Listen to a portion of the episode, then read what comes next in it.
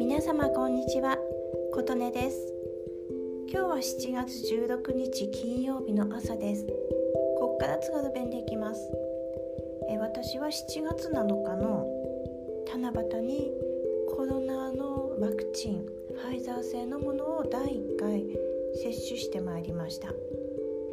住民票が千代田区にありますのでンションのすぐ近くにある個人病院で個人の接種っていう形でまあ千代田区の方がね集団接種の会場が混んでしまっててで私8月の接種までちょっと待ちきれなくてそれで個人病院でやってるあ、まあ、千代田区民でしたら無料っていうそっちの方を申し込んできました。で7月7日って結構ね早めに6月末に申し込んで7月7っていうのはすごい早めでラッキーだったなと思います。で今接種してから9日経つんですけど接種日に配信してなかったからちょっと遡ってお話ししますね。まず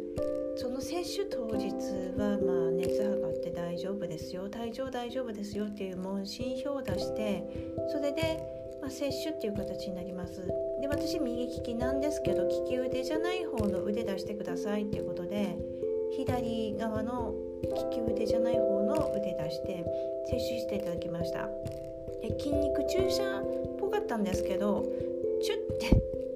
針刺してチュッて注入したらもう終わり。早いと思いまして緊張してた割にはすごい終わったのであら思ったより早いですね。って看護師さんに言ったら「いや0.3ミリですからね」ってあっという間ですよって言ってくださいまして。でそこで打った瞬間は特にそんな痛いわけでもなく普通の筋肉注射って感じで。で今接種終わったのでこのままちょっと待合室で15分ほど様子を見てで代わりな特に変化なければ書いてくださいっていうことで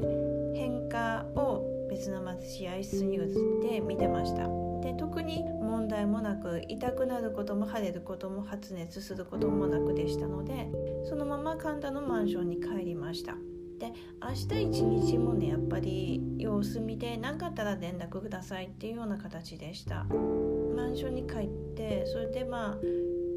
まあ、幹部は痛いなそれはねあの注射打ったばっかりなので何でもっていう感じででしばらく一晩様子見て特に熱も上がらずで腕もなんだろう腕が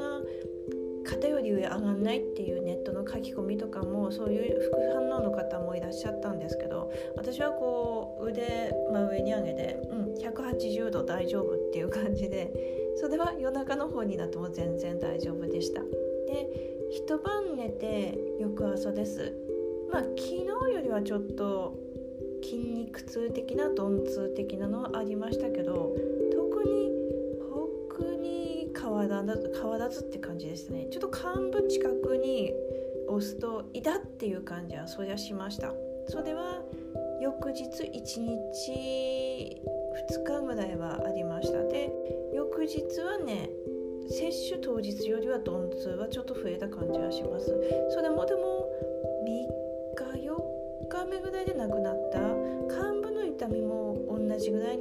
ったっていう感じでまあ要は特に問題なくっていう感じでありがたいことにですね今7月16日って接種9日目なんですけど久しぶりに幹部を見ましたら接種翌日までちょっと赤みを帯びてたところがなんかね色が青タンみたいに変わってました。とはいえ全然ね痛みとかはないです。私自身は今までコロナにかかったこともないしという一般的な東京拠点にする人だったんですけどただね何だろうコロナ流行り始めた時にちょっと家族がゲホゲホゲホってすごいねしてた時期があってそれが空席で1ヶ月ぐらい続いててでその時にその家族は発熱とかは全然してなかったんですよ。でもあもうね結構コロナかもしれないってすんごい初期の頃にニュースが出始めたことだったのでこれってもしかしてっていう思いがありそしてその時にその家族とワンルームで過ごしてた私もいやこでなんだろう今ちょっとなんかニュースで取り上げられてるコロナだとしたら私も危ないんじゃないかなとか思いながらもでも特に症状もです無症状だったんでしょうかっていうよ。うななのでもしかしたら自分は1回かかって治ってって抗体があるんじゃないか無自覚なだけでなどと東京人あるあるな感覚はありました。でそれでコロナのあのファイザー製のワクチンを1回目打ちましたっていう形ですね。だからすでに抗体ある人が、うん、打ってまあそれで副反応がない。私は基礎疾患も持っていない。50代女性ですっていうことであとはねともうちょっとしたら今度2回目の接種が来ますね。ファイザー製のコロナワクチン2回目接種。7月中に終わらせるのであればどっちもファイザーでいけますっていうような形で病院から聞いてましたのでそれは特に不安はないかなと思います。なのでこのままね何事もないことを祈りながら、まあ、まずは7月中に全部接種を終えたら一安心だなと。ただやっぱり50代なので早めに回ってきた住民の接種の方なんですけどっていうのがありますのでうちの息子たちは Z 世代の大学生で通知すらまだ住民検診の通知すらまだ来てない人が1人大学でやりますって言ってたんだけど大学でやる集団接種が結局延期になりましたっていうのが1人まあどっちにしても今ねもうすぐオリンピックでバタバタバタバタしてるので終わんない限り何も進展ないような気もするんですけどうんとりあえず私はやれるうちにねやってその結果も皆様にご報告できたらなと思っておりました。はい今日もお聴きくださりありがとうございました。